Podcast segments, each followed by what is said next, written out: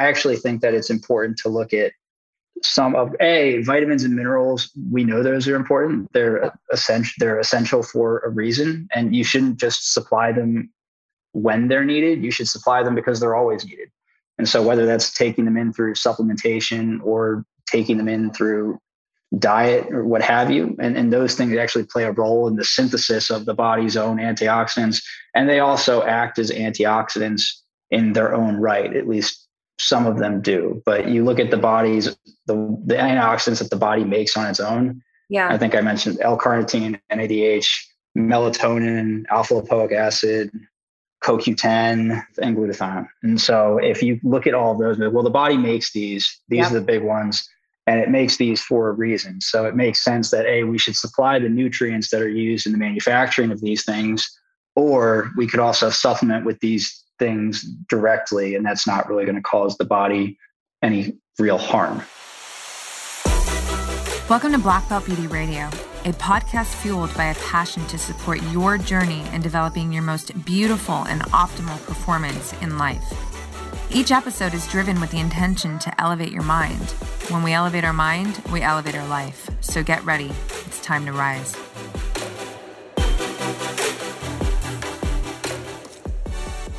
Hey, what's up, you guys? Welcome back to another episode of Black Belt Beauty Radio. This week's incredible guest is supplement scientist and nutrition expert, Dr. William Wallace. So, my passion and curiosity in all things nutrition, supplementation, and really health optimization has had me hooked on Dr. Wallace's genius for some time now. He's an outstanding communicator, educator, and he has worked with some of the most leading, respectable supplementation brands out there. He offers high quality, evidence based information in his areas of expertise, and he delivers practical suggestions on how the majority can implement supplementation and optimize nutrition to upgrade health. In this episode, we hit on the topics of systems theory, proving how one area directly affects all areas within our biology, nutrigenomics and the metabolization of the primary macronutrients how nutrition impacts cognitive function, energy, and mood, why it's important to invest in your health now rather than pay later, how certain supplements can actually cause imbalances and potentially even damage if not properly dosed. And Dr. Wallace shared his top basic recommendations that could be used to increase overall wellness while not risking unintentional harm and Dr. Wallace's top supplement recommendations that can be used to increase overall wellness as we age. Trust me, if you are not already following him on Instagram, I highly recommend you do so. He is at Dr. Dr. William Wallace. His handle is in the show notes. You're going to find incredible, high quality information that will undoubtedly take your health to the next level. If you love this episode, please share it up on your IG stories and tag Dr. William Wallace and Roxy Look, Black Belt Beauty. I love to hear from you guys. If you have any questions that come up from this episode, the conversation always continues on Instagram. Best place to do that with me is at Roxy Look. And if you have not already given this podcast a five star rating review, please, please do so. There's a very easy link to make that happen in the show notes. Me and my team, thank you so much in advance for taking the time to do that. All right, you guys, enjoy this very insightful episode with Dr. William Wallace. To all my ladies listening in, we are officially halfway into 2022. And this inspired me to initiate some magnetic fun connecting with my amazing community of women like you. I am so excited to invite you into this elevating and invigorating virtual live activation where I will drop you into the magnetic frequency of the opulent woman. In this live activation event, I am going to share with you the power of the opulent and self actualized woman. I'm going to share effective tactics that will help you to create rituals, behaviors, and habits that enlighten, evoke, and employ the opulent woman within you. I'm going to talk about how you can gain clarity and connectivity with the woman in the mirror, your future self, and why that is so vital to do. There is a Q&A segment for you to share whatever questions you have in your hearts for me. I'm so excited about that. And ultimately, what you're going to gain from this activation energetic momentum to help you step into the frequency of your most opulent, capable, and empowered self. You're going to have more clarity and confidence in your daily intentions and actions you're going to get into what I call positive architecting. And this is where I'm going to give you viable tactics that help you pivot limiting beliefs and internal scripts into optimistic, empowered, and loving self belief scripts. You're going to gain more personal accountability through mindset shifts that support stronger self accountability and discipline for effective action with consistency. I always say consistency is a magic pill. You're also going to gain self actualization journaling tactics that will help you to create a consistent journaling practice. We're going to do journal prompts together. It's going to be an awesome, fun, creative session, and so much more. I want you to really think about this as just like a fun girl hang. I am so excited to be in this very intimate, safe, empowered space with all of you. So, when is this happening? June 28th. Time will be at 12 o'clock Pacific Standard Time, and it will be on Zoom. So, all the details for this are in the show notes. So, the cost for this event is $97 for ticket entry, and you will also get a beautiful downloadable PDF that has journal prompts and incredible inspiring graphics for you to print out and keep. If you pay 137, you are getting a ticket entry and my beautiful guided and illustrated self actualization journal, You Are the Path. So I hope to see you there June 28th. You can purchase the tickets via the show notes or blackbeltbeauty.com. Also, again, a reminder any questions that you have, please DM me, Roxy Look on Instagram. I am here for all of them. I can't wait to see you at this live activation. Oh my goodness. Okay. I'm so excited. Um, Dr. William Wallace, uh, first of all, the most epic name ever. It's so rad to meet you in this space. I've been a fan of you and your work on Instagram for quite some time now. So thank you for being here with me and all of us.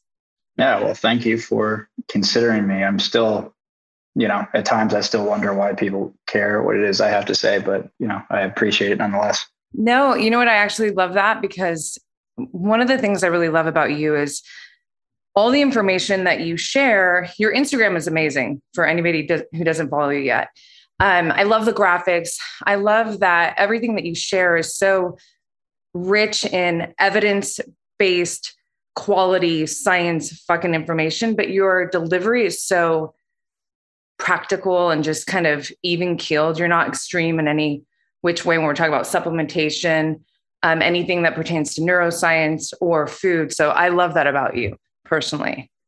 Yeah, it's it's a tough line to kind of walk at times because I think, I think for people that have been following my stuff for a while, you know, they probably know that I mean because it's nothing that I'm pretty open about the fact that I, I work in the dietary supplement industry, but I also I also have a foot in, you know, on the in the research side of things and always keep, you know, kind of like one foot, one foot, I would say, in, in the realm of academia. Although now nowadays most of the, the research I'm involved in is uh, more independent from academia and, and I prefer it that way. But um, I think it's it's important. It's important for me to maintain like a level of uh, neutrality is not the right word, but more of a uh, more of a conservative approach to well, a lot of the the hot topics of the day. Right? If if I push supplements too heavily, well, I don't think that that would be a. It wouldn't really be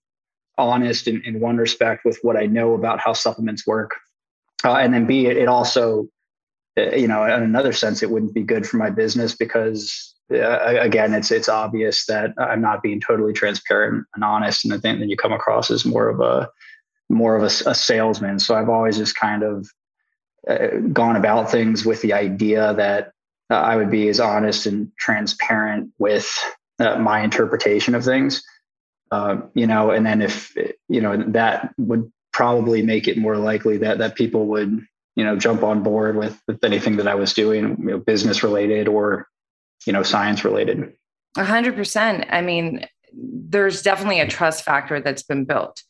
You know, you're for me personally, you're an absolute resource. And that's really a big deal for me because I'm I'm not an expert in health and, and you know, professionally or anything like that. I'm just an absolute fucking geek uh, when it comes to performance and health optimization. So, you know, where I collect and where I've collected my information from over the years, um, that's also why so many people in my community actually trust me.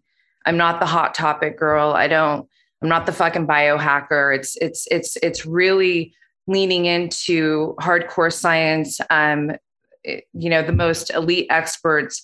Um, and, and then also, you know, there is something to be said in my personal life about application. I live it, you know what I mean? So, and it's, and it's apparent. So that also cultivates trust. But yeah, you, you are an absolute resource for me that I absolutely trust. And I have so many fucking questions.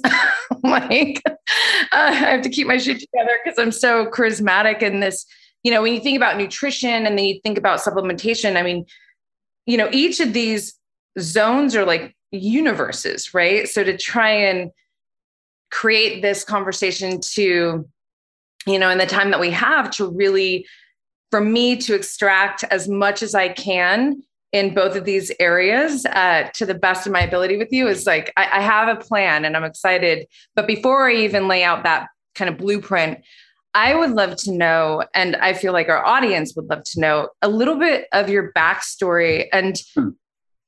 not just like how you arrived to where you are in your career, but I'm also curious um, has anything taken place for you in your life in terms of health that puts you on this path, or perhaps did you play sports and it was like performance? Because that was definitely a thing for me that drove me to be the geek that I am. So I would love to learn that about you. Yeah. So there was actually gosh, is interesting uh, regarding the sport aspect. I mean, I think like most kids growing up, I, you know, I was involved in all of the the necessary things that your parents get you involved in when you're too kind of young to really figure out what's going on. So I played like soccer growing up and basketball. Um, I played football once in fifth grade, but I was like a, you know, I mean, I think I, I grew up well, but I was a small kid when I was growing up. And so I just got pulverized um, in football. And man, I did it. I did it because my dad wanted me to do it. I fucking hated it. But um, I was people would they would search for me I remember on kick returns and just like nail me as soon as the play was over. So I definitely have like lingering trauma trauma and that kind of stuff. Yeah, I was uh, I was the kid that wore socks with sandals in middle school. Um, I was actually. Where'd you go actually, at? Sorry. Where did you so I, I, grew up in, in uh, Maryland initially. And then when I was 12, my family moved to New England. And then I went to a, at that time, let's say I moved when I was in sixth grade.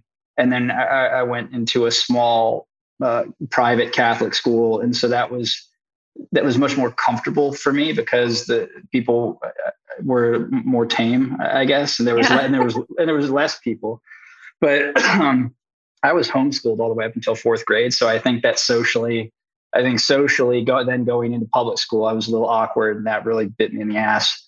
But and then I, I then I went back into public school. I think uh, as a sophomore in high school. Um, and and the entire time I, I had, you know, I wasn't really, I was still into sports, I was doing sports. I didn't, you know, I was always just kind of very average at things. Um, there was a time where I had gotten really good at basketball, but I was like a junior, senior, and then, you know, I was my best when I was like a freshman in college when it didn't matter anymore. So, so sports were always cool, but I never had like a really big passion for them. I remember getting really into basketball because that's what I started to develop this thing, this really like neurotic complex that li- lives with me today. And it was just like, I, I am very high in trait neuroticism which is typically typically high, like higher in females com- compared to males. But that that that's something that really I think now sticks with me and, and makes me push my head, you know, into concrete to get better at something. Uh, and I almost like like create these delusions of inspiration to kind of drive myself forward. Uh, you know, even at like the the cost of my own self interest and, and, happiness at times. And so that, that that actually started with sports, although it wasn't it wasn't necessarily my passion for sports. I, I think it stemmed from my trait neuroticism to just have to be good. It's it's something. Um, so I guess I'll, I'll jump forward from. Uh, yeah, take your time. yeah. No, no, no. I would take, yeah, do your thing. I'm, I'm fully here with you. Uh, jumping forward, excuse my cough, by the way. When I was in my undergrad, that was also New Hampshire. I basically partied my way through my undergrad. Um, kind of hard I, to imagine, but not really. no, it's it's not. It's not. If you knew me at all, it's not hard to imagine. So uh, I even had to do a, a, what they call a super senior semester just to graduate, and I, I just picked I picked a degree where I could just get out. Like I didn't. I'll never use that degree. Mm-hmm. Actually, it's not. It's not entirely true. There's actually facets of it I use nowadays, being in industry. But it was a. It was based occupational safety and health. So it's like OSHA standards.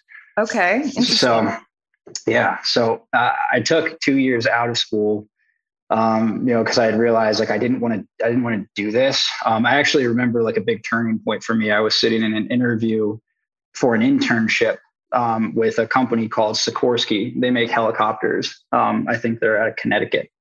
And so the guy had asked me at the end of the interview if uh, if I could wave a magic wand and create the perfect job for you, But what would that look like? And I was sitting there thinking, and I remember thinking in my head, like, I know you want me to say it's like something working for Sikorsky, but I was like, but holy shit, like I can't say that. Like I'm not gonna, like I just won't say that.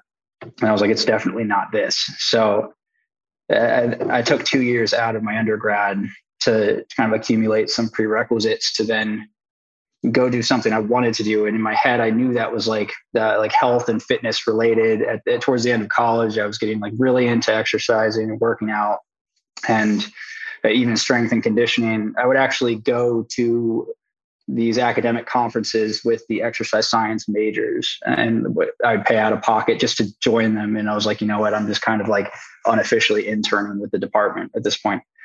So I had gotten accepted to get my master's at the University of Tampa. That was in 2015.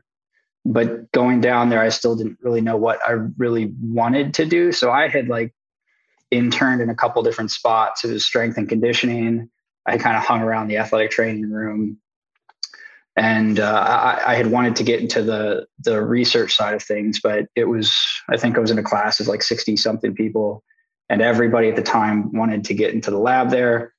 You know, it's not until you get into research where you realize like this is not like flashy and cool at all. It's like it's very monotonous. It's very dull, and like I, I don't know an exact, I'm just around an arbitrary number, but it's got to be like an 80% dropout rate when like people go in and start conducting studies and stuff. They're just like, this is not what I, what I thought it was. So uh, I had let you know the people that were in charge there know like yeah, I want to I want to intern in the lab. I'd like to try it. And there was like 12 people in there at the time, and they were just kind of like I mean like yeah cool everybody wants to like whatever. And uh, my second semester there, it was uh, my my thesis. And so I took the whole semester. I, picked my topic. I researched my thesis, uh, and I basically wrote my paper and I presented. And it was at the end of my thesis where basically, you know, they came up to me and they're like, yeah, "Cool, like you got a shot. You can come in tomorrow." I was like, "Cool." So I went in there. It kind of one thing led to another. Uh, there was a study that was getting ready to start one of the guys that was the prime investigator on the study actually flew out to the Dominican Republic to have a job interview with a, like a AAA or AA baseball team, like a farm league, I, I believe at the time, because he was a strength and like strength and conditioning pro. And when he left, I kind of took it upon myself to basically, I like, I got all of the legal documents together for the study. At that time, I had learned every piece of equipment in the lab very well. So if anybody needed something, they could come to me and be like, "Hey, Will, how does this work again?" Uh, and then eventually everybody started, even like the people who were like in charge of the study and the professors were like coming to me to ask me questions about the study. Like, hey, like what, what are we supposed to do this day? Like how, how, how are the methods set up? And so I, okay, like I knew this. So I'd tell them I had gotten it all together. Fast forward, you know, six months and like I'm, uh, you know, I'm kind of like, I guess, one of the premier guys in there, I guess you would yeah. say. Yeah. And then by the next year, when I had graduated, the, the research just stuck. I'm, I'm, not sure what it was, but I, I, had never, nobody had ever my entire life called me uh, intelligent or smart um, until I was in grad school. And I'm not sure what it was about grad school. I just put like a concerted effort. Um, I just put a concerted effort into learning the material that was presented to me. Um, I had took a, I had taken a serious liking to neuromuscular physiology and biomechanics. I was actually like very well versed in like biomechanics at one point, and and it just kind of it kind of went from there. I had looked at everybody who was around me, and I had identified some of the weak spots. Like everybody was into nutrition, and at the time, mm. keto was really hot, mm. and I had identified well, there's like a, a perform there's a the biomechanics was you know part of this performance aspect because most of the research we were doing was in sports performance. Mm-hmm. and i was like that seems to be something that people stay away from i think because of like the physics involved. Sure. and i was like so i'll do that because that then makes me somewhat unique. So i started doing that. Then i went to work for the same group of people at an external research facility from 2016 to 2018 we were still doing a lot of research, mostly with the professional sports teams, mm-hmm. uh, things of that nature. But we were also testing a lot of supplements, uh, mostly and like supplements and ingredients that were mainly targeted for sports nutrition. Like mm-hmm. people were testing things to see if they wanted to bring them to market. And uh, so we, we were really involved in that. And so that was kind of, and I'd always been really interested in supplements. You know, there was you know, there was actually a time in college before I really knew any of these things where I was like super, super invested into like learning about uh, learning about uh, the chemistry of androgens. Even though like I, I, didn't really play around with those things, I was just really fascinated by them. Okay. And, and I knew people, and I knew people who used them, so I was just like, this is really cool. And so, uh, you know, then, but this was also, mind you, this was like the 2015, 2016 was also when the nootropics started to become like mainstream. And so neuromuscular physiology was my, my favorite subject. You know, it had to do with how the, the brain and the muscles communicate with each other to stimulate movement and, and so on. And my, my, was my, my neuromuscular phys professor. I remember him telling me, he's like, ah, if I could go back and do it all again, like I would, I'd probably go into neuroscience and I really admired the guy. Um, and you know, I think the point he made to me was like the brain is just so much more complex. Like there's, you know, we'll continue to learn a lot about skeletal muscle moving forward and all of the nuances. Yeah. Like, but the, the brain is just so much more mysterious, or at least interesting to me. And the more that I investigated the matter and reflected on it, I was like, you know what? I mean, that was the case for myself as well. And now, you know, you had the advent of these brain pills, basically. Yeah. And this kind of this kind of goes into the question you would ask, like, is there anything that happened to me health wise or something that put me on this path?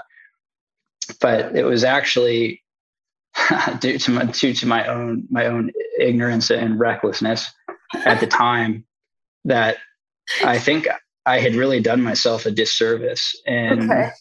in my like self experimentation where at the time, and I still feel some lingering effects from these things. So that because I was also heavily and like heavily, yeah, heavily using like pharmaceutical pharmaceuticals uh, and okay. smart drugs.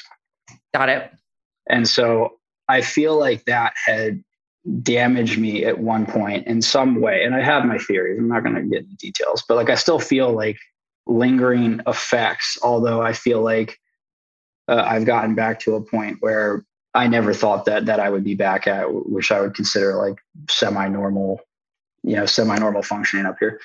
And so I think my obsession then kind of with within like the supplementation and brain supplements and, and all that stuff is okay, how do I fix myself now? Because yeah. I did a, a pretty good job screwing myself up. So, but this whole time, I think 2018, and I got hired to go uh, work at a company called Life Extension in Fort Lauderdale and so that was that's they're in the longevity field you know, and they're they're widely considered one of the more scientifically reputable companies in the supplement industry.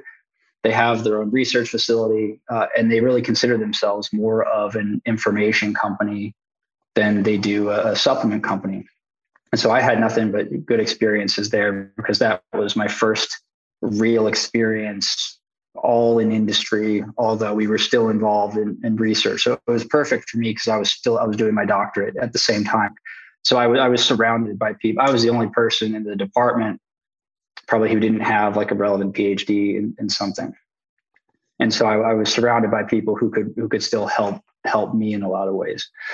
And so this whole time uh, I'm getting to learn the supplement industry outside of just brain supplements but also outside of sports nutrition. So I made the jump from sports nutrition into longevity and, and health, basically.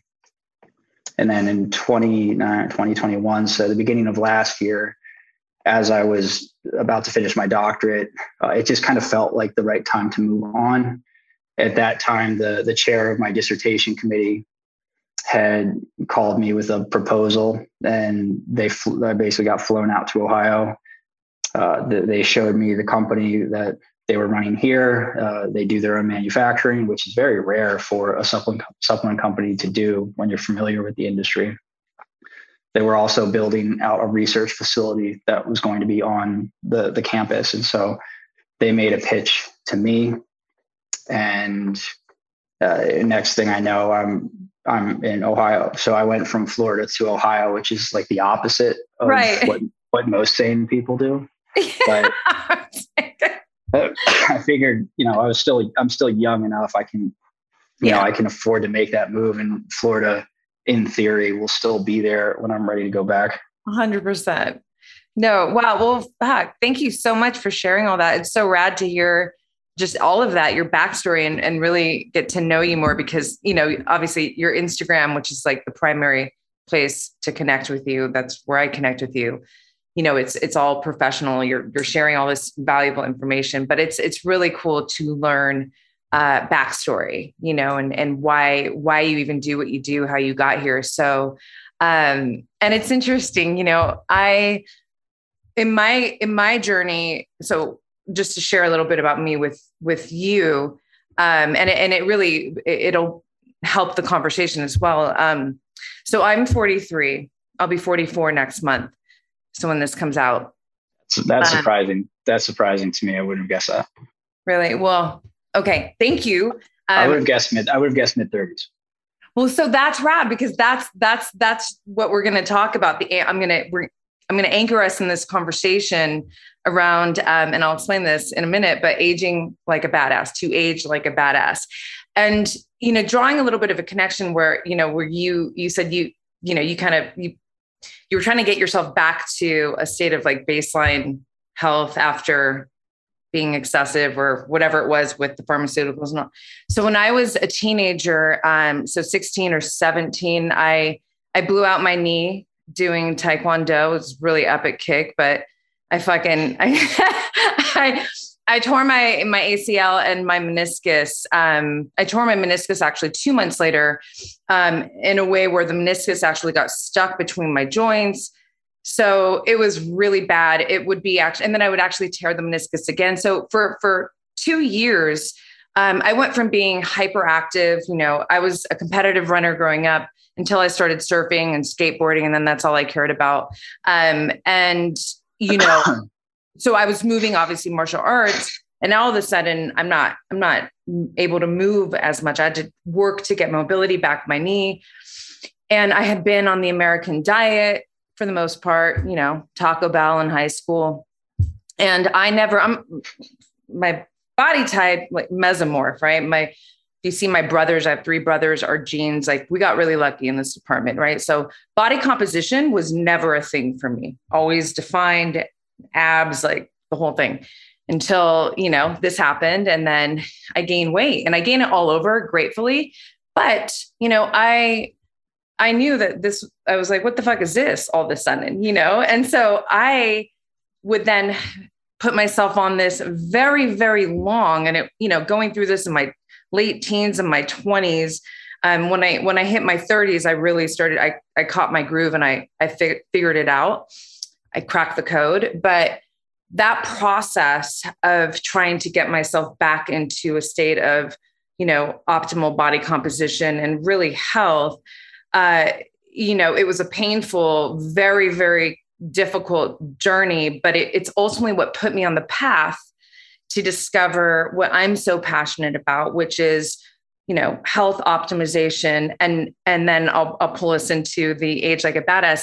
You know in the in the initial it's like okay vanity you know like how do i how do i get myself back into you know my size two ness down the line when when things started to change for me is when i started to pivot from just this vanity kind of like oh you know i'm trying to lose weight for this the aesthetic and i'm trying to get stronger now. I'm trying to be more mobile. I'm trying to you know just perform better athletically. Um, then and i also got deeply um, I, I fell in love with neuroscience. So i'm in this neuroscience academy with this really epic uh, neuroscientist dr sarah mckay and because because you're like well if i really want to kick ass in life on all levels you got to know what the fuck the brain is doing because it's such it it it, it affects everything. So fast forward, you know, I so in this process i learned so much information and i and i do get myself and also my, my lifestyle into this place where you know now it's just you know i just this is who i am right? I eat the way i eat i move the way i move i sleep the way i sleep. But it's all centered in this concept of aging like a badass so we hear like oh age gracefully cool i'm like no i'll save grace for my character I'm here to fucking age like a badass. So I'll explain what that means. And then I think the goal for me to help us really stay, um, you know, not get too far in the weeds, although I do love the weeds, um, in this conversation is to kind of tease out these components of aging like a badass and then dropping into nutrition and supplementation in each of these pillars. So for me, aging like a badass to age like a badass is, you know, I, in these later decades of life, when I'm in my 80s, if I get there, right? And these later decades, I want to be cognitively sharp. So that's like one thing, right? I'm giving you bite sized bits. Uh, mm-hmm. I want to be able to get out of my chair and I don't need help. I want to be able to put weight overhead, you know, my in the airplane without anybody helping me kind of thing you know? I want to be able to continuously perform perform also meaning my mood like how do i feel when i get up in the morning? Because that for me is a very great measure of wealth and success. I get up in the morning between 4 and 5:30 naturally without an alarm and i'm fucking i'm not doing cartwheels i'm very quiet but i'm excited to live i feel good so for me you know that that that's a very important part of, of aging as well. It's it's essentially saying, I'm not here to get slow, old, weak, and tired, understanding for sure, like we all have an end here. But it's, you know, we hear a lot about longevity. Cool. I'm not interested in just like, oh, let me live to 102, but maybe I'm like, you know, weak and I want to live fucking long and strong. You know, so for me, that's aging like a badass. Brain health, if you want to start there. I guess just talking about everything you just said is basically something called systems theory, okay. where you know you, you can't really just look at. It's really hard to look at overall human health and then like just consider brain health or just consider gut health or just consider you know you look at any other organ uh, because in one way or another like say the liver is in somehow somehow communicating with the gut and the brain and the heart yeah. and things that things that are happening in the liver affect all those other organs and, and vice versa so that's basically systems theory where that the the complexity of the human organism is a billion different working parts that result in you know either positive or, or negative outcomes. And so it's really hard to focus on one area without impacting uh, another. And so especially right. when especially when we're looking at like practical mm-hmm. practical practical modalities for things that like most people like listening to this podcast like you know might try in a real world setting. Yeah. Yeah. No that makes sense. I always say like we're a system of systems right? And everything affects everything. I mean even if you say brain health and gut health i mean we know more and more and more like how those the relationship between those two how they impact each other. Well actually let me ask you this first. Can you explain what nutrigenomics is? So basically, nutrigenomics would be no, it's still a develop, it's still a very developing field, but it's essentially looking at uh, an individual's genome, uh, whether you're isolating like the metabolome or the the lipidome, like the you know with certain genes involved in lipid metabolism, uh, and you know you can look at something, for instance, like how best or how not just how best but how in general does one's body metabolize the three primary macronutrients? You know and in that way you could also start to look at you know uh, i would say subclasses of those macro macronutrients whether it be like fructose glucose or, so on and see okay now uh, how is this person's body more likely to metabolize these and what would they be uh, what food sources might they be more suited for? What macronutrient composition would this person be more suited for? Also, uh, what kind of predispositions does this person have as far as nutrient deficiencies go, whether whether it be macro or micronutrient deficiencies? So in, in that way, you could basically tailor an individualized nutrition plan to somebody, and and in that way you may, you know, I, I had actually just read, um, I had just read a, a, paper on this where they looked at a bunch of different mice within the same species, uh, and each one of them was they had a different nutrigenomic basically makeup, where some of them were more suited for high carbohydrate diets, some were more suited for high protein diets, all of which on the high fat diets. And this isn't necessarily keto, but a high fat diet but none of them seemed to live very long. And so that was that was really interesting. But uh, essentially, one of the outcomes of nutrigenomics, or the theorized outcomes, is that you could more appropriately say tailor nutrition to somebody as opposed to loading drugs on if mm-hmm. somebody had a condition like diabetes or if somebody had say a neurodegenerative disease if we're just talking about you know late later life brain brain conditions, then you know what, what kind of nutrients could you be providing this person that may not entirely stop the disease but may lower the slope of the progression of the disease and so in that way as nutrigenomics evolves it's very likely that it could save a lot of money on healthcare costs for people over the course of their life it's very likely that it could improve general health parameters it's very likely that it can help people manage or prevent infectious disease long term. So that's kind of what nutrigenomics is. Yeah. And that that's like where it's headed. It's not quite there yet, but I don't think that we're too terribly far off.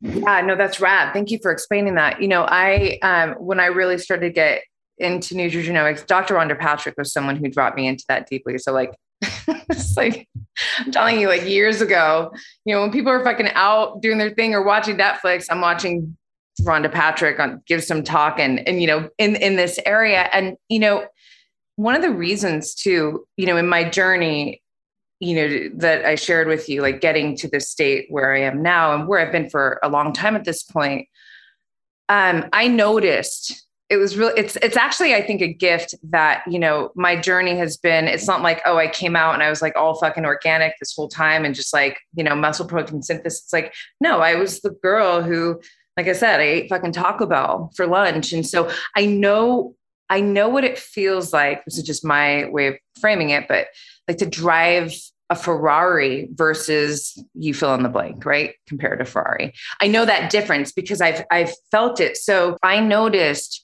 um, clarity. I noticed mood. My natural disposition is definitely more upbeat and positive, but how about like emotional fucking resilience?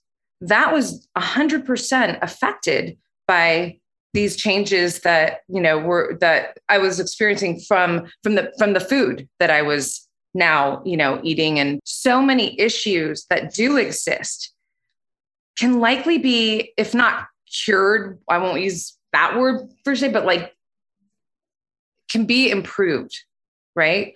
Just from nutrition. So if you think about like going from um, fast food and eating you know processed lab created food like what that's doing to your brain to your hormone to your gut health versus whole foods you know that are rich in micronutrients. You're getting your macronutrients. I mean can you talk about that and like just how nutrition is really a great lever and and how you were going to yeah i mean i don't even think i have to say a whole lot about that. I think that really gosh, I mean, I mean, you basically said it, but I think a way, a good way to frame it is that oftentimes the most impactful, the most impactful therapeutics or treatments for mild and a lot of times even severe conditions uh, are free, and that those are things like you know nutrition, sleep,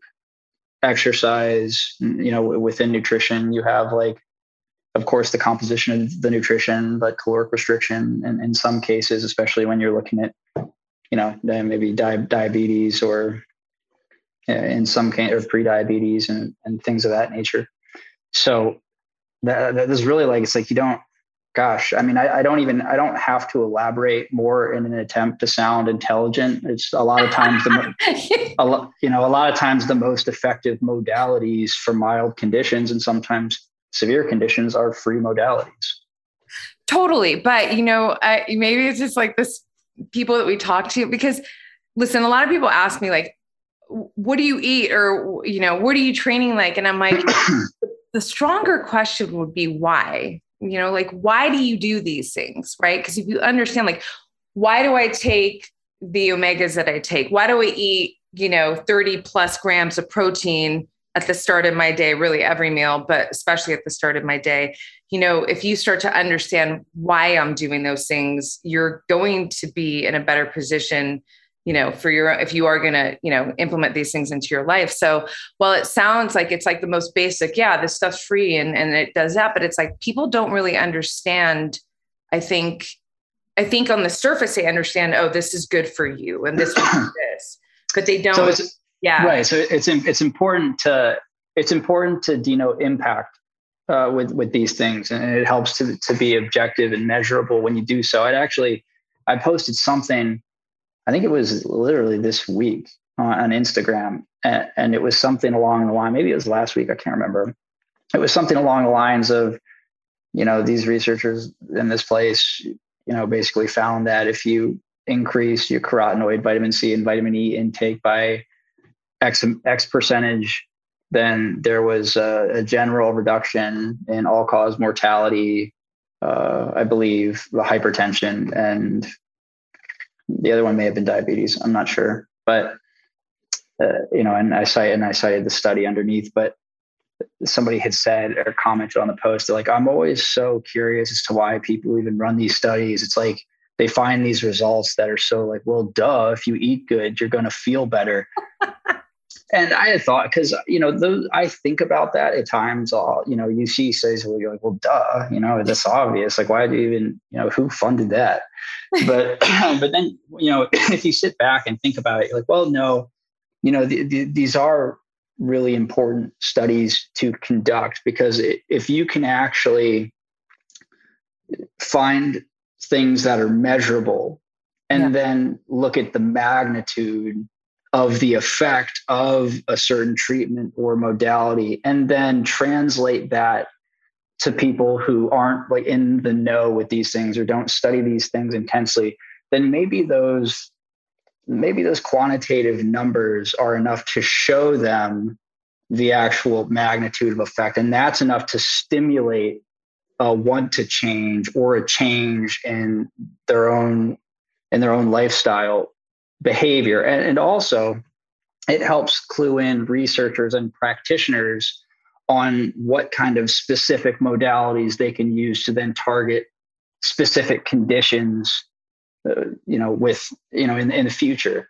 And so that may, you know, that may help people indirectly, even if they're not changing their own behavior and they're working with a, a practitioner, then yeah. maybe they can, they can help them change their behavior all because they'd be like, oh, if, you know, if you increase carotenoid, vitamin C, and vitamin E intake by this much, you can potentially achieve this kind of effect in somebody with hypertension. Yeah. That, you know, it's like that's not a useless study. That's not a useless study at all. No, totally. I mean, when I learned about the importance of vitamin D from Rhonda Patrick and how it, think it regulates like over 5,000 of your genes or something, it's like, it's a steroid hormone. I was like, what the fuck? Like, this is, I call it like the gangster vitamin. This is a real, like, you were, it's really important. So just learning that information, you know, really made it, you know, for me to be like, well, I'm taking my vitamin D, you know, every day. And I do comprehensive blood labs. And I want to talk about that with you. Um, but just, you know, kind of really affirming what you just said, um, in my own personal life that that made a big difference you know? So that's the thing. It's like understanding why we're doing these things i think is also such important an important part of the conversation that can allow that will really help you know the listeners and especially like i'm talking about like when i say every day i'm someone who's maybe seen as extreme because you know comprehensive blood labs you know as a regular throughout the you know twice a year. Um if you come in my kitchen it's like you know it's it is what it is like my everyday movement and all that where you know i don't see it as extreme. I just see it as uh, i know what it takes. I know what i feel and i know where i'm driving myself in my life. So you know this is my process. But i also understand um that you know it's it's not what the average individual is doing can maybe even do because health does cost money you know? I know we said that a lot of things are free but in the example of doing comprehensive blood labs like shit costs money you know? Yeah well right everything everything costs money right? So you might as well spend it you might as well spend it on things that are, are going to make you feel better and look better and perform better for longer. So you know it's like that is a I've never, gosh, you know, it's tough because on, on some level I can't relate to people who make the argument that, well, I can't afford to eat healthy. You know, it's it's like because money is, uh, you know, money is a barrier to that, and it's really interesting because you actually. That's a, it's a very real thing. The perception of money being or finances being a barrier to a, a healthy lifestyle. This it, you see it over and over again. You see it in uh, nutrition, observational nutrition studies. You also see it in supplement studies where it's like, well, what's preventing you from either, you know, say taking a multivitamin or buying healthier food? And money is always, always something that comes up. But it, especially amongst people in uh, lower socioeconomic groups. And so that so that is something that a like it makes sense why that perception is there the reality of it is that it that that perception is not entirely rooted in reality although you're right there are there are there are some things where there's a barrier like you can't get blood work every you know a lot of people's yeah. a lot of people's insurance doesn't cover routine blood work you know it right. may only it may only cover you know hormone panel so many times a year or, yeah. or something like that right and so and and supplements right because they're not substitutes they're supplements those are additional some people may not be able to spend the extra couple dollars on a multivitamin or what have you. So the the financial barrier is definitely a real thing, although I do think in most cases the perception is amplified past that of which is actually rooted yeah. in reality.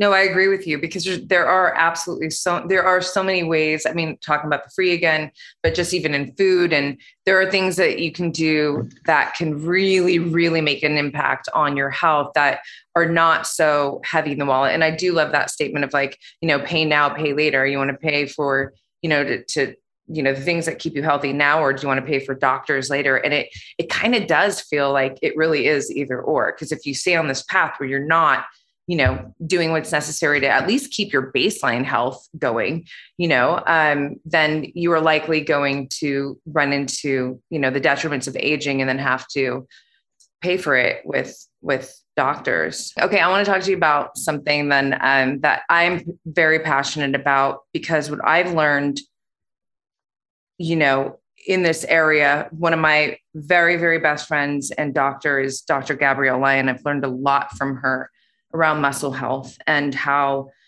muscle health really impacts um, your overall health. And so I would love to, if you're cool with it, um, talk a little bit about muscle health and particularly like what one can do nutritionally and even supplementation wise. Um, I'll insert this because I'm so eager to learn more about this from you like creatine. Any any supplements that you feel are of use for muscle health or you know yeah. Sure. So and so there's there's two ways to frame it right? There's uh there's muscle health from a performance standpoint okay. which also which also has to do with health right? I think it to yeah.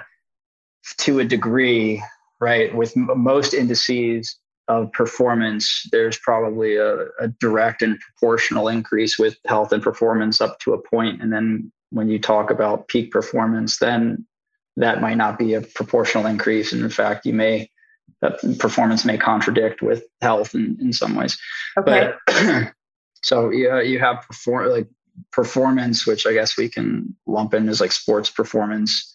Okay. And then you have health, which will kind of take a step, I guess, a step under performance and just talk about like functionality. You know, like you had said, I, you know, I want to be 80 years old and exactly. be able to get out of my chair and, you know, hold my grandkids, my great grandkids, and you know, basically do so without without supervision.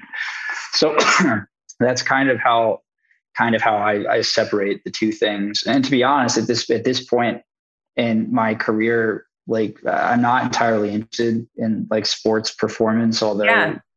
I guess I know a reasonable amount about it. Yeah. I just like it doesn't it doesn't I, really stoke my fire.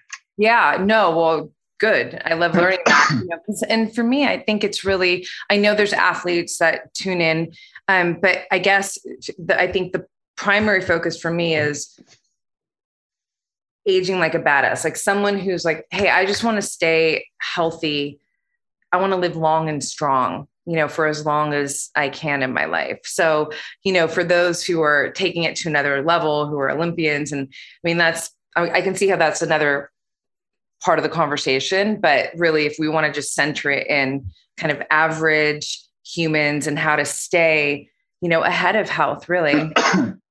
yeah, sure. So there's, I, I think the most important things you want to do for muscle health long term and so this is like outside of just supplying an ample amount of amino acids for protein synthesis and you know muscle basically maintenance and, and also remodeling would be to keep maintain maintain antioxidant status of skeletal muscle cells and also increase and improve the turnover rate of contractile proteins and mitochondria. Those are like the big three things that you need to focus on or consider when you're talking about the longevity of muscle health. And so, excuse me, within that, of course, exercising is really important for that. But when you're talking about the antioxidant status uh, yeah, exercising actually, I mean, there's an acute decrease in antioxidant status, but then, you know, chronically it goes up. But you also have to consider and look at the antioxidants that your body makes naturally. And those would be things like, you know, your NADH, L-carnitine, which you know, like 95% of L-carnitine is actually stored in skeletal muscle and plays a plays a massive role in mitochondrial health. So there's actually uh, there's actually some modalities that have been put out there that have shown some some real efficacy for people that are in that 65 year plus range for, for their muscle health. And that's, I believe it was uh, three grams, it's about three, three grams of creatine, three grams of leucine, two grams of L-carnitine okay. on their own were able to were able to basically I think not even just maintain muscle mass but build muscle mass in people that were 65 years and older. But I mean, you have like the obvious amino acids like leucine, where if oh gosh, I mean, granted, like younger people are more sensitive to mm-hmm. the, the, protein yeah. synthesis, so you need less. But once you actually get like 40 and above, then you need to kind of go above that two to 2.5 grams of leucine, of course, with other essential amino acids. But if we're looking at leucine as like the main stimulator of mTOR or, or protein synthesis, then the recommendation is seven and a half grams of leucine a day.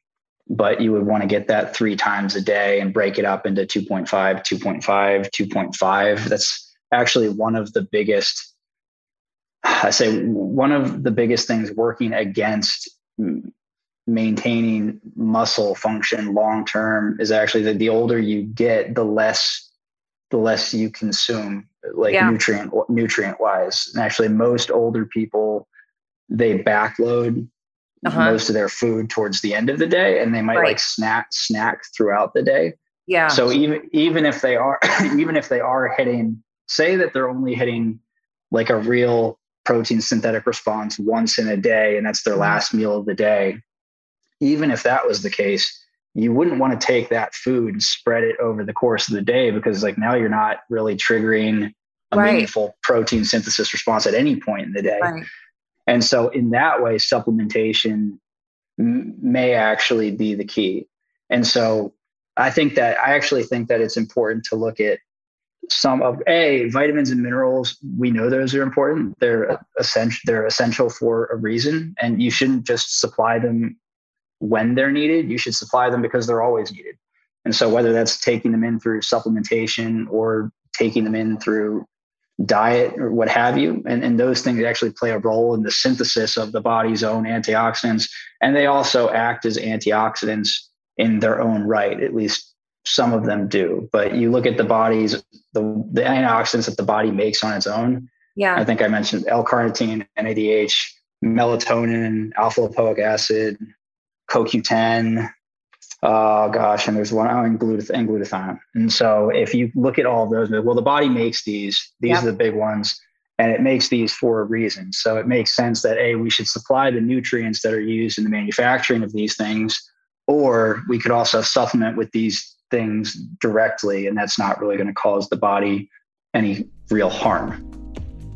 Hey, you guys, if you've been following me here for a while or on any of my channels, you know I am always talking about the power of journaling and specifically what it has done for me and continues to do for me in my life.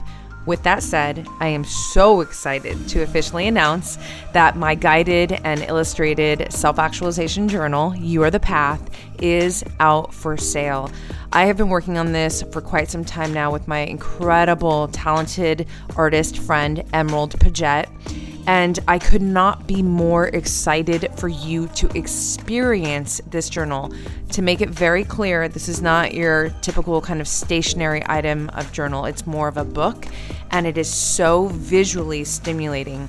You are the path holds space for you to unravel, unleash, investigate, hypothesize, affirm, inspire, fortify, to essentially create you and all aspects of your life. You can literally stretch out and run free within the vast open pages. So, in this journal, you have seven guided and illustrated sections led by five thought provoking questions and prompts that evoke exploratory thinking course, you're welcome to ignore them, but they are there to anchor you because talking about journaling for some time now for to literally so people, I've learned that journaling can feel within the vast open pages. So in this journal, you have seven guided and illustrated sections led by five thought-provoking questions and prompts that evoke exploratory thinking. Of course, you're welcome to ignore them, but they are there to anchor you because talking about journaling for some time now for to so many people, I've learned that journaling can feel daunting to some people. Like you don't know what to do or where to start. So these journal prompts and questions are there to just anchor you in and help you get moving through the pages. Um, each section also has a personal quote for me, and again, the artistry in this journal throughout the journal by my girl Emerald Paget is absolutely incredible. It is there to evoke your imagination and all your senses and really just take you into deep parts of your mind and your heart. So the final section offers 20 blank pages. So the other sections all have lined pages in them. And this is really special for me because I've never come across a journal that had both. And throughout my journaling practice for almost the entirety of my life, um, you know, I've really needed and wanted both. Uh, so I'm just excited to give you this opportunity to be able to sketch and just let your imagination run free on these blank pages, but also have the beautiful structure and, you know, refinement of, of lines for you to just, you know, script out your heart. So again, this journal is absolutely a mystical experience. It's a mystical adventure.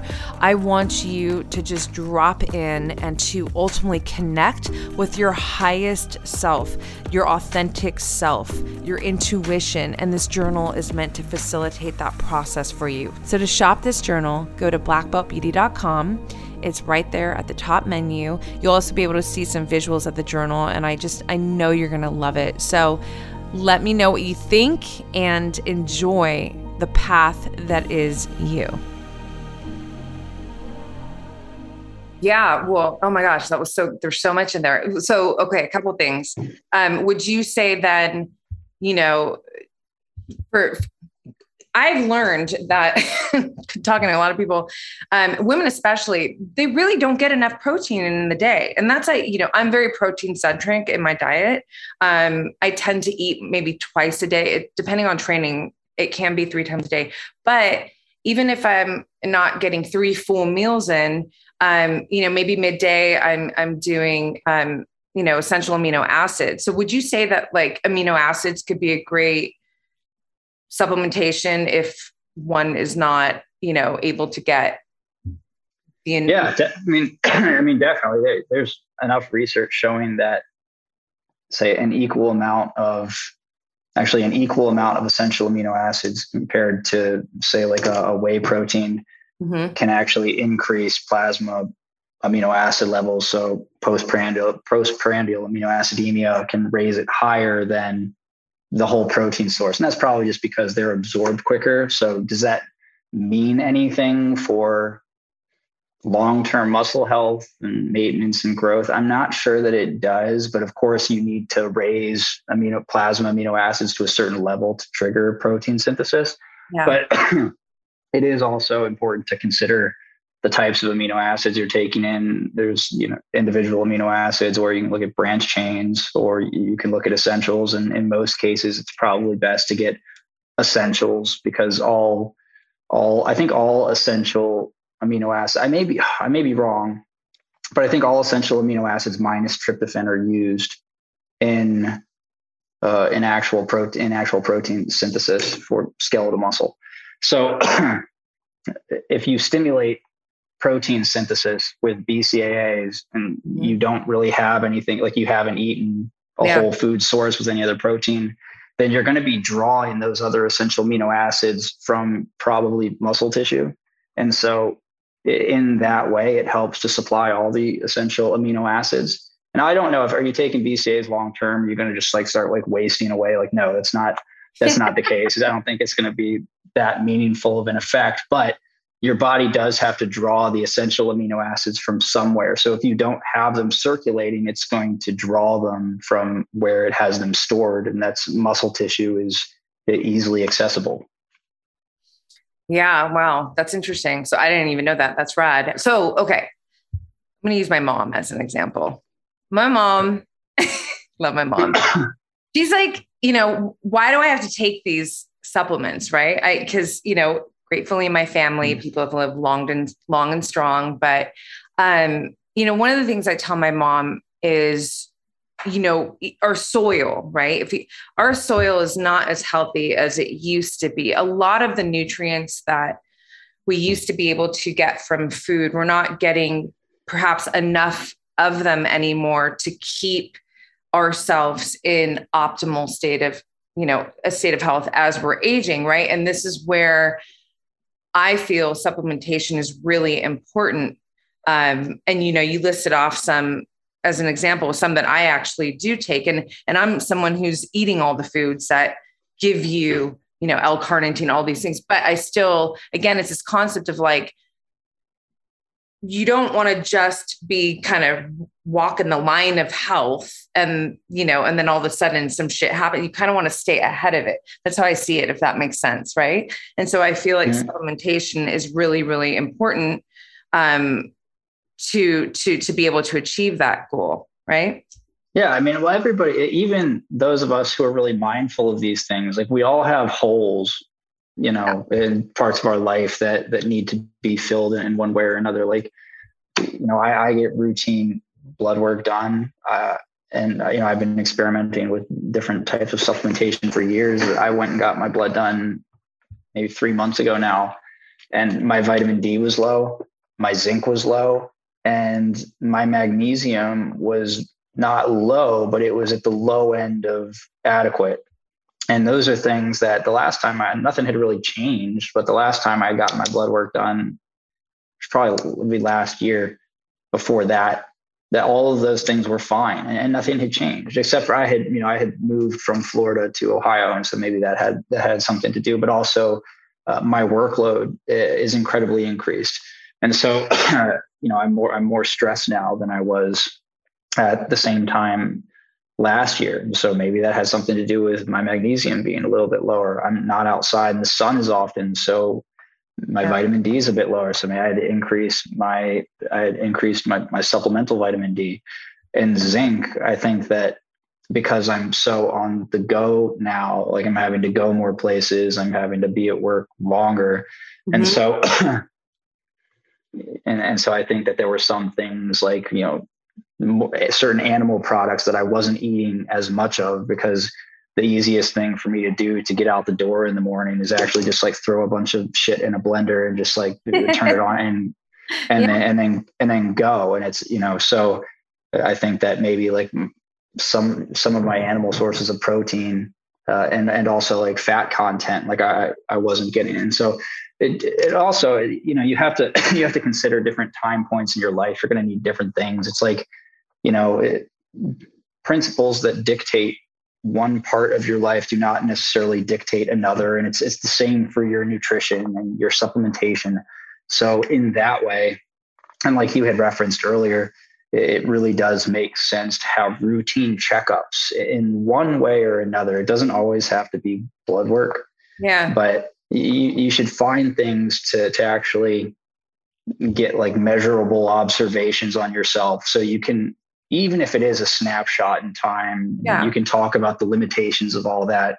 It, it can at least give you an idea of where you're at at that moment in time. And then, you know, maybe you can start to form, you know, answer the question as to why and then formulate a plan to mitigate that.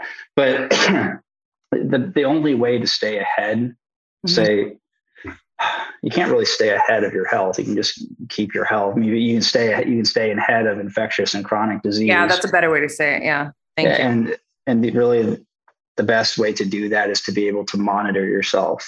And in that way, then you can actually address your needs. You can't address your needs if you don't know what they are.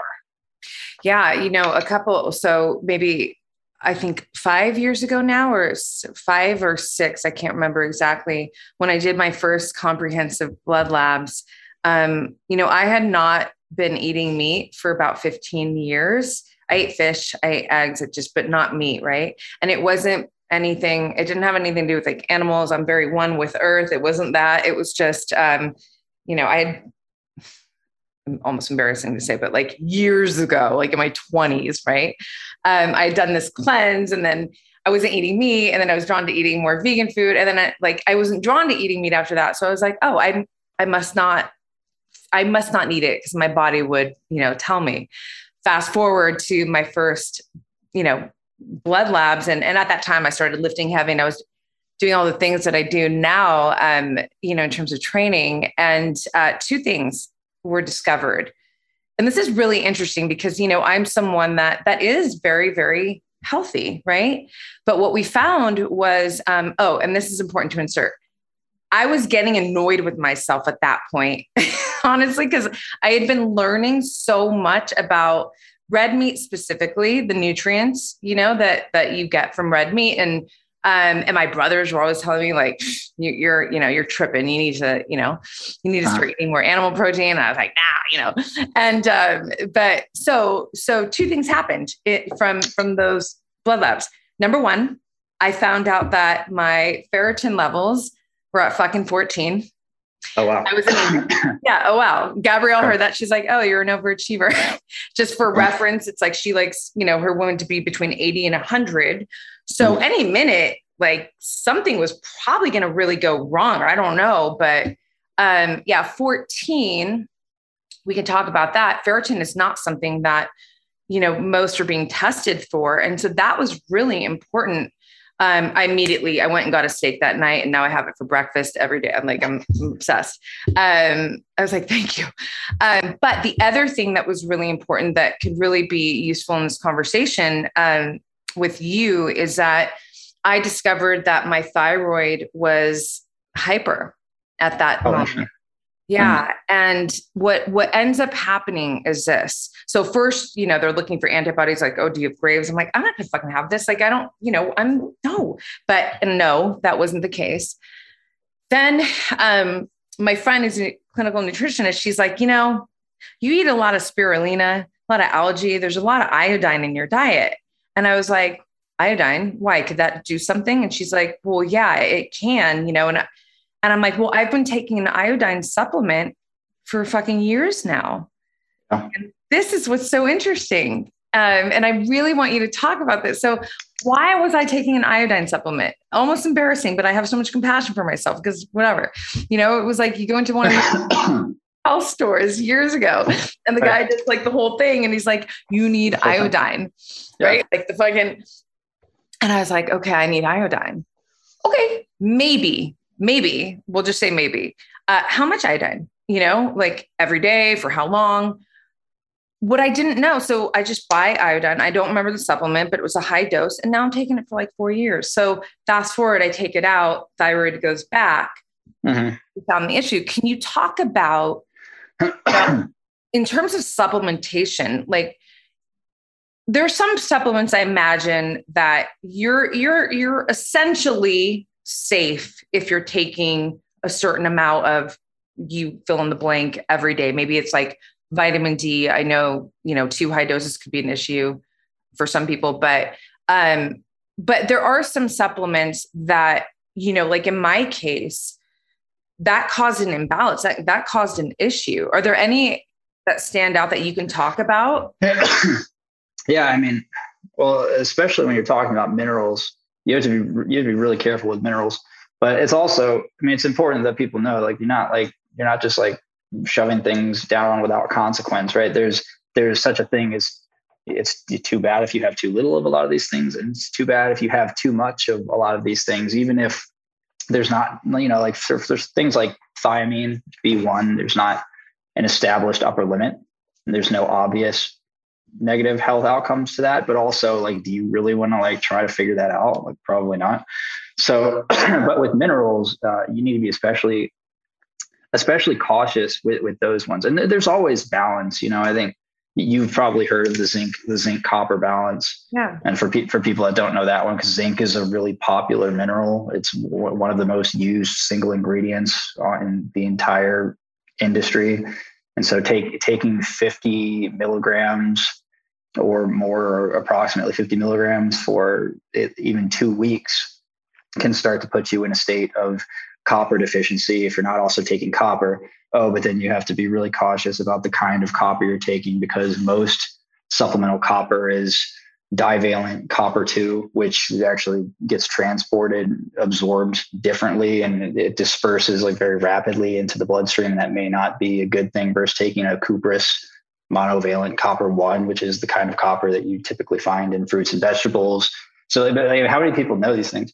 Yeah. Um, but but with with uh, the minerals, like it's you know they're they're classified in macro and micro minerals for a reason. Macro minerals you tend to need in higher doses from say high microgram to milligram, actually mostly milligram and sometimes into gram doses. Whereas micro minerals, most times it's microgram and then sometimes into milligram doses. And so if you can look at them like that, then you should, okay, should I be taking gram doses of you know zinc? Be like, probably not. It's a micro mineral. So the the amounts you need are lower than the amount of magnesium, which is a macro mineral. Macro minerals include potassium, phosphorus, calcium, chloride, sulfur, sodium, and magnesium. The rest are microminerals. And same thing with, excuse me, vitamins. You know, too much or too little, bad thing, especially with the fat soluble ones. That's A, D, E, and K. Too much vitamin A can be incredibly heavy on the liver. That's because most vitamin A is stored in the liver as retinyl palmitate. And, you know, if you breach the upper limit consistently without a reason to do so, like a condition where your doctor has prescribed you a certain amount of vitamin A, then you know you can call it you can basically cause a toxic load on the the liver. So it's it's really difficult. It's hard, right? And I think the more that I've learned about these things, uh, the more sympathy I have for people who know nothing about these things and then you know they they go in and try to you know it's like they really just want to be healthy but it's such a man it, it's such a fine line to walk sometimes because you can really screw yourself up with you know taking something like too much iodine i mean iodine is just one of the two things that manufactures diiodothyronine which is which is t3 you know the iodine and tyrosine give you t3 and then you know and then you have minerals like selenium copper and zinc, which convert that over into thyroxine and T4s. And so, you know, it's it sucks. It sucks because health is not something that you really think about until yours is not going the way you want it to, and then it becomes and then it becomes the most important thing in, in the world. And so there's so many stories I've heard, and like so many people I know where uh, you know the one of the worst mistakes they made for their health was walking into like a vitamin shop and picking up a mineral supplement and thinking that it was going to help them and then it doing the opposite you know b6 is a common one that people take too much of and then they experience peripheral neuropathy uh, and you know and and sometimes that doesn't get reversed so it's what is just, that uh, peripheral neuropathy yeah. It's basically you have like nerves in the periphery that are basically dying. Oh, and so you get like the you know tingling and numbness, and a B6 can be toxic for that purpose or to feed too much of it. So it's it's difficult to know what to say. Like, how do you instruct somebody to go about these things appropriately, right? Like you wish that everybody had somebody in their life where they could really like bring these things to and be like, "Hey, is this right for me?" Yeah. And in a in a perfect world, you could you can go to your primary medical provider. You know, in in industry, we have that's part of like compliance laws. Like on every label, you have to say, you know, this is the recommended amount or as recommended by your primary healthcare provider like you list all the warnings and you tell them like if you have a condition if you're taking medication for anything if you're pregnant or breastfeeding ask your doctor. Like you just like you have to offload liability on the doctor yeah. because because really that's all people have you know? But uh, unfortunately doctors aren't really versed in these things and that's not a knock on doctors like they're not i don't think i don't think that they should be meant to like doctors are meant to identify a problem they're not you have specialists that are meant to solve solve most problems you know but when it comes to vitamins and minerals i mean if you go to a doctor and like ah you need magnesium i'll prescribe you some then you come home with a bottle of magnesium oxide and like like what like what the fuck is this you know? So it's like you know there's There's yeah. so many. Pro- yeah, I mean, I was like, what, what more do you say about that? oh my, no, it's so true. It's such a great point. And it, it, like, what did you say the other day on one of your IG? You know, shooting from in the dark, aiming for a small target. yeah. It was like an error in biohacking. really, it's it's kind of like it is this, you know, um, it's it's it's it's not this or that. It's just not easy. There's so much it's complex there's context and and the average person a isn't going to seek the information um you know no judgment but um or certainly doesn't know it. And so you kind of you know that my heart feels very like ugh, goes out to people who are actually trying. And then you know even like myself i was like oh okay iodine you know? And at that point i was already versed in a lot of things but clearly i had a lot more to learn you know? Um which is fine. Can i just can i pick at my cabinet really quick my supplement cabinet? And like okay cool. Okay well actually because i've i've listened to you talk about creatine and you're very passionate about it. And I'll just tell you a little bit about me and creatine. First of all, obviously, never taken it, haven't taken it. And I'm straight up. What I learned about creatine, it's you know really great for muscle health, but also for brain health. I'm learning that more and more. But I've I've I've heard that um, you know it can you can gain water weight. So this is you know yeah. See, go go please drill me. Come on, us. Well, it's not you know, it's not wrong. Like it could, you know, there's, you know, some people think it acts as an osmolyte, which to, to, to a degree it does, but it increases intracellular fluid retention. And so not extra, you know, so if you're like, oh, yeah. like I'm like my stomach's looking puffy and it's like, it's not really going to, yeah, you're going to put on some water weight, but it, it's not going to make you look like fat or you're not going to lose your abs if you have them you know it's it's increasing water content inside of the cell which is which is where you want it to go it really doesn't cause much extracellular fluid retention which is what's would be more likely to make you look puffy yeah. you know but intracellular fluid retention in this context is really only going to do positive things at least i can't think of any situations in which it would be a negative thing unless you were trying to step on stage for a physique competition, then okay, you know, drop the creatine so, so you can lose some some water weight. But it, it's not one of those things that's going to make you look puffy, especially if you're using it within recommended doses, which you know for women would be anywhere from two to five grams, probably somewhere in the middle, three to four. In men, it's typically three to five grams, whereas like most products come between you know, three and five gram serving sizes. And I think that the body gosh, depending on somebody's size, because it's similar to carnitine, but 95% of whole body creatine is stored in skeletal muscle. Depending on somebody's size, so depending on how much muscle mass they hold, the body can store anywhere between 120 to 160 grams of creatine. But I, I also kind of I think that that number goes up to 120 to 200 grams of creatine when you're considering people that are outliers. Okay. Um, and the body basically metabolizes, I think two two grams of creatine a day. So that's how much you need to at least yeah ma- maintain what you what you're losing day to day. Okay. Whereas you know taking a little bit more than that then helps to saturate stores, and you can raise depending on what your baseline you know nutrition status looks like you can raise intramuscular creatine content anywhere from 10 to 20% if you're taking creatine for brain function brain health then you could potentially increase brain creatine concentrations anywhere from 5 to 10% so half half that of which you can increase skeletal muscle creatine stores. But most studies that are looking at increasing brain creatine levels mm-hmm. are actually using a loading protocol. So taking like 20 grams for a week or two at a time. I don't I don't know of any studies that are having people take two to five grams and are then seeing like meaningful increases in brain creatine content. But your brain can your brain can also manufacture creatine at a higher rate than skeletal muscle.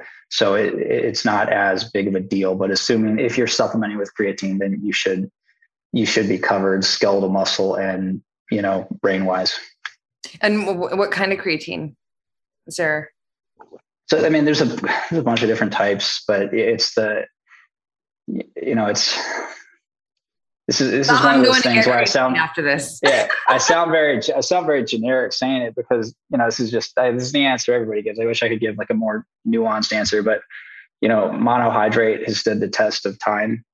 Okay. It's it's the most studied, the most researched. Every other type of creatine has not shown any more benefit than monohydrate. Now, potentially, one of the things with monohydrate is that people sometimes experience uh, upset GI or GI symptoms. Okay. And in that in that case, then you could take uh, creatine hydrochloride, which is easier. Uh, it's easier on the the stomach, and it's absorbed.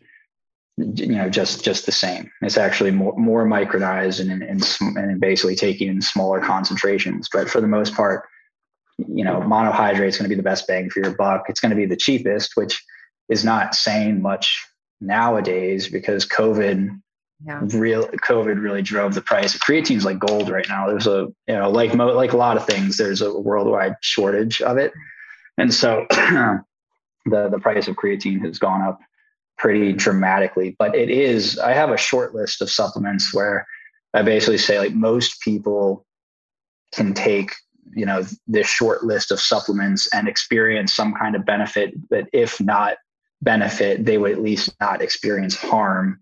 So I think that most people should be taking these. One of those things is creatine. What are the other ones? The other ones would be uh, quality omega, omega 3 supplement. Yeah. Vitamin, vitamin D, which that one I I struggle with with taking on and off, but vi- vitamin D, omega 3, and creatine basically make up the entire short list. Okay. Wow. Okay. I think there might be there might actually be another one. I just have to think about that. I was like, hmm, three, three seems like too short. short. three things seems like too short of a list. I think I had another, but maybe it'll come to you. Um. Okay. Well, I have all. I don't have creatine, but I'm you know because my brothers are also like creatine, creatine. And I was like, ah, I don't know. Choline. Choline's what it was. Yeah. What was it? Choline. Choline. Yeah. Why? Well, any research that I've seen, whether it's done in the United States, in the UK, in Canada, suggests that less than 10% of adults, both men and women, and women tend to be worse with, with this one, are not even, there's not really an official RDA of mm-hmm. choline.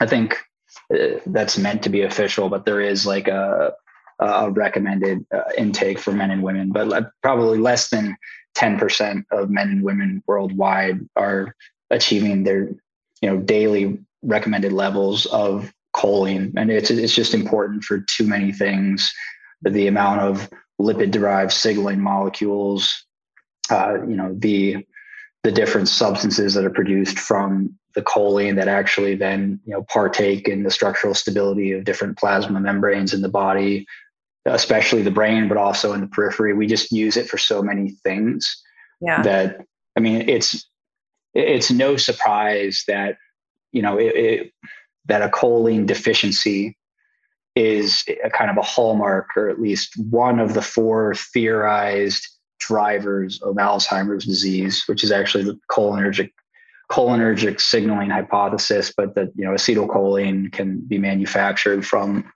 from choline, but you know that uh, lower acetylcholine signaling would would come as a proxy of taking in less choline over time. Not saying that that is a primary driver of Alzheimer's because that really hasn't turned out to sure. be the case, right. but it, uh, I, I would still think that it does play a role in cognitive function long term. It's not just highly important for during developmental periods, but it also confers lifelong benefit no matter the age. Yeah, no, that's right. I mean, that's why eggs are really important to me because um, there's a lot of choline in, in egg yolk. Yeah. Yeah, there's basically per, I think per egg, there's roughly 100 milligrams of choline. I believe the recommended intake for women is 425 milligrams a day, and for men, it's 550 milligrams a day for females that are pregnant.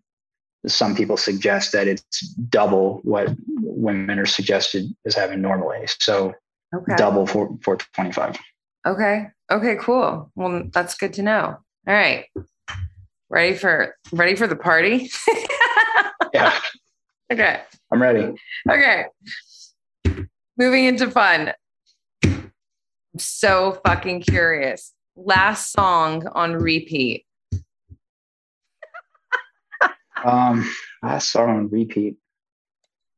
Let me. See, I, it's actually I have my phone right here. I know what it is. I know what it is, but it's a it's a reasonably new song, so I got to just find a name. Here it is. Uh, let's see. Uh, Death by Bury Tomorrow. Okay. I have no idea. I'm, I, I'm, I'm like, ah, it was on my gym playlist, and my gym playlist is like strict like heavy metal. I mean, I listen to a lot of things outside of that, but the heavy metal is where I lean. Fuck yeah, I love heavy metal. Wait, so dream concert. That's the next question. dream, dream concert. Oh, this one's easy. As I Lay Dying with my dream concert. Okay. I actually I had tickets to go see them in Fort Lauderdale in May 2020. Oh. And then COVID hit and ah. what like basically everything got shut down in March. And yeah. then they canceled, they rescheduled till 2021 and 2021 came and then they just canceled the tour altogether. And so i mean i've been waiting i've been waiting to see them since i was in high school so. Oh damn. Well i'm sure they'll bring it back right? There's a there's so many concerts coming back into the picture now. I mean they tour a lot in europe and so it's really hard it's really hard to hammer them down in the states but that's it's it, it it's still my dream concert so maybe maybe one day well i mean they had broken up for years because the lead singer actually got arrested. He was in jail because he had um, he had elicited a hitman to kill his wife. Oh, and fuck.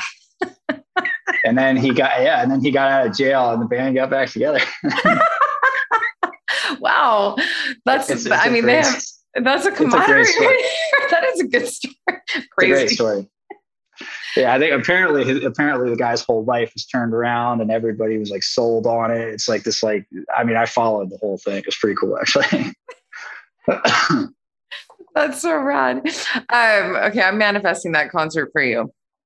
Um, last book that you've read that has really lit you up.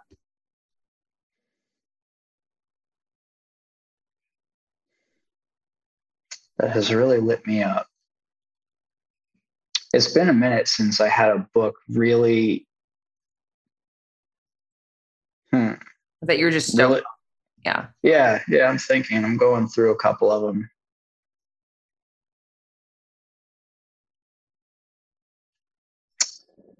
I think Thus Spoke Zarathustra by Nietzsche was probably the last one I read that really did something for me. I mean, like I can learn uh, learn a lot of things from every book I read, but some books just touch you differently, and so that that would have been the last one. Okay, I'll check it out. It's awesome. Favorite philosopher, writer, or artist, or one of each? Actually, it goes back to the book. Uh, Friedrich Nietzsche is probably my favorite philosopher, and I know that that's not um, for some people, that's not entirely popular because uh, I suppose his not, you know, I consider the, the father of nihilism. But I think if you actually, that, that often comes from people who haven't read the work, mm. or at least if they've read some of it, they haven't read enough of it. And I don't think that they actually understand the guy. But also, I think it takes a type of person maybe to to understand where he was coming from and what he was saying. You know, like my dad, my dad's a very smart guy, but you know, he's we grew up in a very uh, conservative and Catholic home, and so you know, my dad, all my dad knows about is like, oh, isn't that the guy that said God is dead? That's like, no, like I don't, I don't need that. I'm like, I, that's like, but that's like completely out of context. You know, it's basically God is dead, like man killed him. No, it's like, oh, you know, it's not saying, you know, it's not him like proclaiming that he's any greater than God, although some people think that was the case. But I, I just think that he was an incredibly complex person. Mm-hmm. He was a very, very tormented person. And some of the ideas that he expresses are so challenging and they're so hard to think through insofar as trying to I don't want to say disprove, but in a lot a lot of things he says, like your reaction is that you want to disagree, but you don't know that you can once you sit back and really reflect on it. And it's because he's so challenging that I've appreciated him in my life. It's not that like I disagree with Nietzsche on you know a whole slew of things, you know, but but also I feel an odd connection to the dude as though like I I understand him on some level and he although he's not alive has challenged me more than most people that are still breathing. That's fucking awesome. Yeah. He makes you think think think think. Basically. Yeah. That's rad. Um, thank you for that. Okay. What do you do to celebrate a win? Hmm. I don't know if I can say that on camera. but, um, I had a feeling.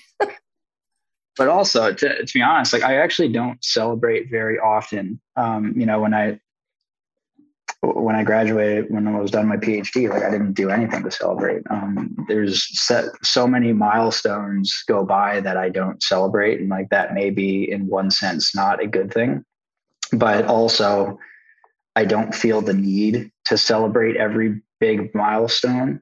It to me, it just feels strange. Just like, yeah, I mean, these are just things that I'm supposed to do in my life. I don't know why I need to celebrate every time I get out of bed in the morning, you know. But so I think the the things I celebrate are, you know, my celebrations are more stochastic, like just random, you know, like you might see, man, what you're from, you're, you're in Vegas. Yeah. So I have two. Yeah, I'm in um, LA and I'm in Vegas. I I go back and forth.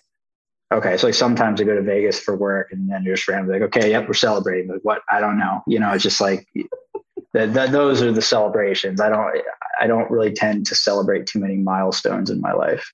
Okay, no, that that's. I I actually understand that. I mean, I'm definitely a cheerful, very playful woman, but I think as a very driven kind of high performing woman as well it's like i'm always just kind of like i actually have to go out of my way and say hey hold on here. You just did something. Let's actually let's just get the fucking dopamine. Let's get like the brain chemicals from it and appreciate it for a moment and then keep it moving you know? But so i relate. Um okay. We've talked about a lot of things. I had so many notes. You're fucking awesome. Is there anything that we haven't talked about? Maybe something you wish that people would ask you more about um, or any final thoughts in this conversation no pressure. How would do what do i wish people would ask me more about? Yeah like that's a question i love to ask you know.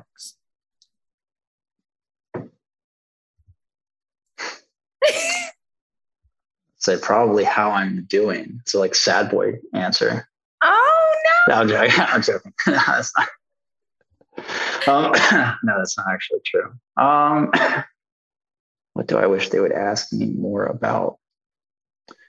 You know, that's an that's a really that's a really interesting one because, hmm, you know, actually, I I don't know that I can even answer that to be honest because I don't really like it when people ask me questions very often you know like if i but that also that might just be like a i have like a stress thing. Like if i look at my phone and i see i have like a hundred notifications all people i've never met before asking me a question about their health and i'm sorry is that like ah like overload. Yeah i don't i can't address all i can't address all of this. Yeah. um but you know I, I think that maybe because it's hard to come up with an answer but because also like I would say something like, but in what world? Like, why would somebody ask me that question? But that's what I'm actually interested in because okay, let me just say this really quick. Well, just straight up, like my how I kind of receive you. I mean, okay, look, yes, you are an expert in all the things that we've talked about that we have, you know, become very known in this um, conversation. But there's a lot more there. there's always a lot more. You know, I'm like, he's, I can, I feel like deep thinker, loves philosophy. Like, what else? Like, what else? You know, I know in my life, um, I'm a fucking anomaly. And I love that.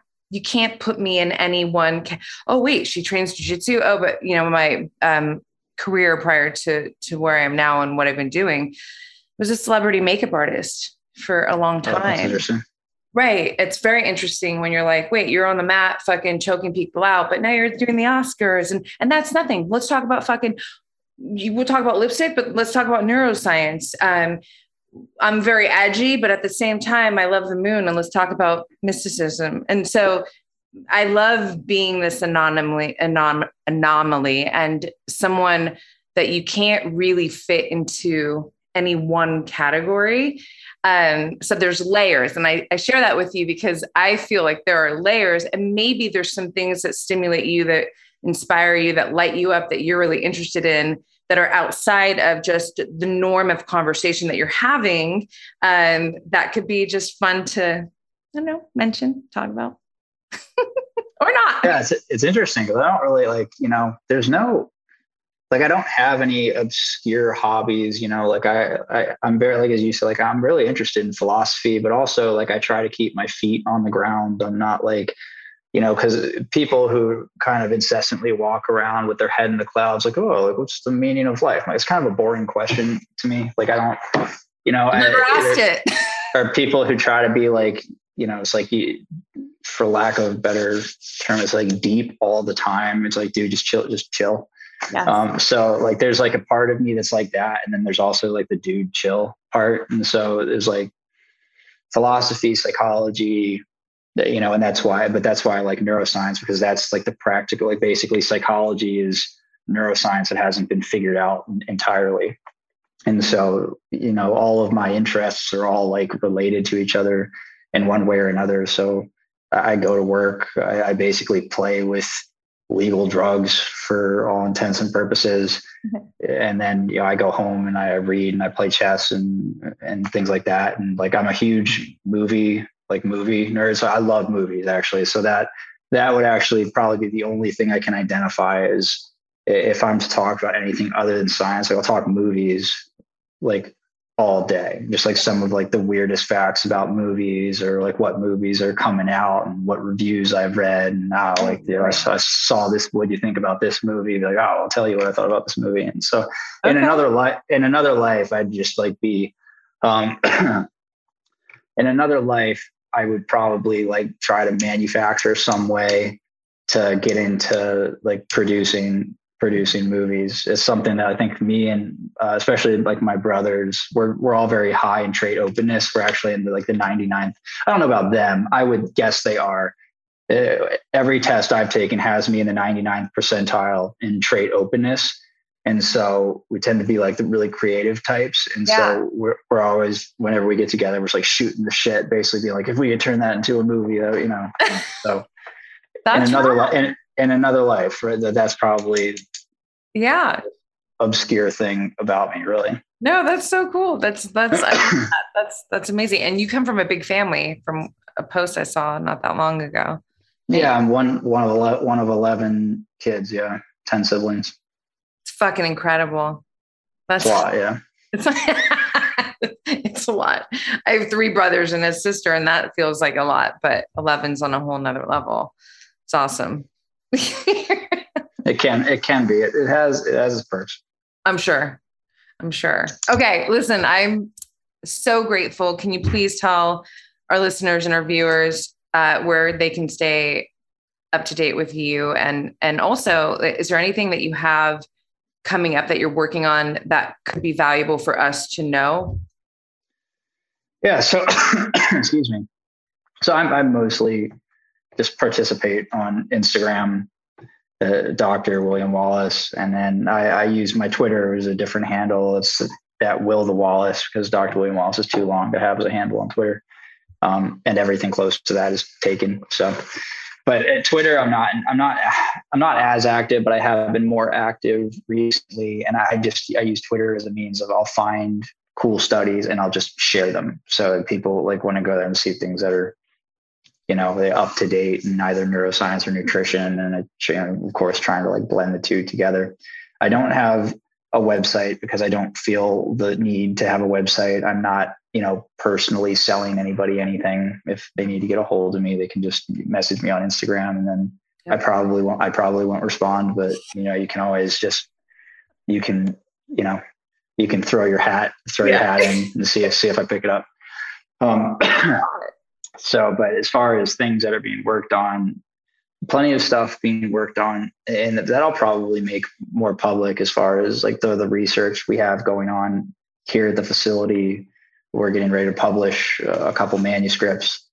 And then also the uh, the company here has actually i just i keep saying the company i'm not like saying the name yet because it's yeah. not it's it's finalized. The company has a name uh, everything is ready to go basically the facility has undergone a change a, a change in name mm-hmm. so that the primary brand, which is also a company that has basically been the, the money maker and the financer of everything else going on here, is now a brand that's basically being manufactured here, but the, will be a subsidiary of the mother company. And from that mother company, we have a couple different brands with different products slated to launch, one of which should be launching next month. Okay. The other one the month after. And each one of these brands is able to target a different demographic. One of them is like a line of supplements for women's health. One of them is more, I guess you could look at it as more of a, like a medical longevity line. So it allows us to breach different demographics and put out some some really cool and nuanced things. So I think we do have something coming out soon that uh, I think is a, a, really cool and nuanced product. Okay. And so, and so I'll introduce the product and then people can make their own judgment on it. But I'm excited for that one. We also just had a new building go up. So we're waiting for it's the flooring's in, everything's done. We have equipment coming into it in May, and then it should be operational by June. So we can increase our, our capacity here. So we have a lot of cool things going That's on. I'll, I'll, I'll, probably be more public about it okay. as as we move things along. Rad. Well, I'm a fan, and I will. I'm here fully supporting however I can. So when the time comes, if there's any support needed in that way, I'm your girl. So thank you, thank you so much. Um, you know, coming into this conversation, I'm like, oh my god, this is a big one. there's so much to talk about and but really you know um you know i really want to tell people to if they're not already following you go to your instagram because we didn't even scratch the surface of so much of your knowledge. And i feel like instagram is such you know you, you the plethora plethora of knowledge that you share there is really, really fucking awesome and useful. So, um, but thank you so much. I hope that, you know, I know science is always evolving, we're always learning. So, um, down the line, we can do it again with, you know, everything new that there is to talk about in this space. And, and, and, and if your concert had manifested or not. Yeah, well, I'll definitely let you know on that one since you're manifesting for me. I'll also be dis- I'll also be dis- disappointed now if it doesn't happen. I don't know. I'm kind of a fucking badass manifester, so. so one of these guys goes back to jail for another assassination attempt. I'm not, not going to be happy. It's not going to happen. All right. Thank you so much. Thanks so much for tuning into this episode, you guys. If you loved it, please share it on your social. Throw it up on your Instagram stories and tag me. I'm at Black Belt Beauty. I am also at Roxy Look, R O X Y L O O K. I love connecting with you guys. This is a conversation that I want to just continue growing with you guys. So if you feel inspired, to hit me up, do so in that space. I always enjoy hearing from you. If you'd like to support this podcast, you can do so by rating it and reviewing it via iTunes. It's such supportive help, you guys. It really helps the visibility of this podcast. So I appreciate and thank you in advance for doing that. And on that note, you guys, I'm signing off with all my love and always looking forward to catching you on the next.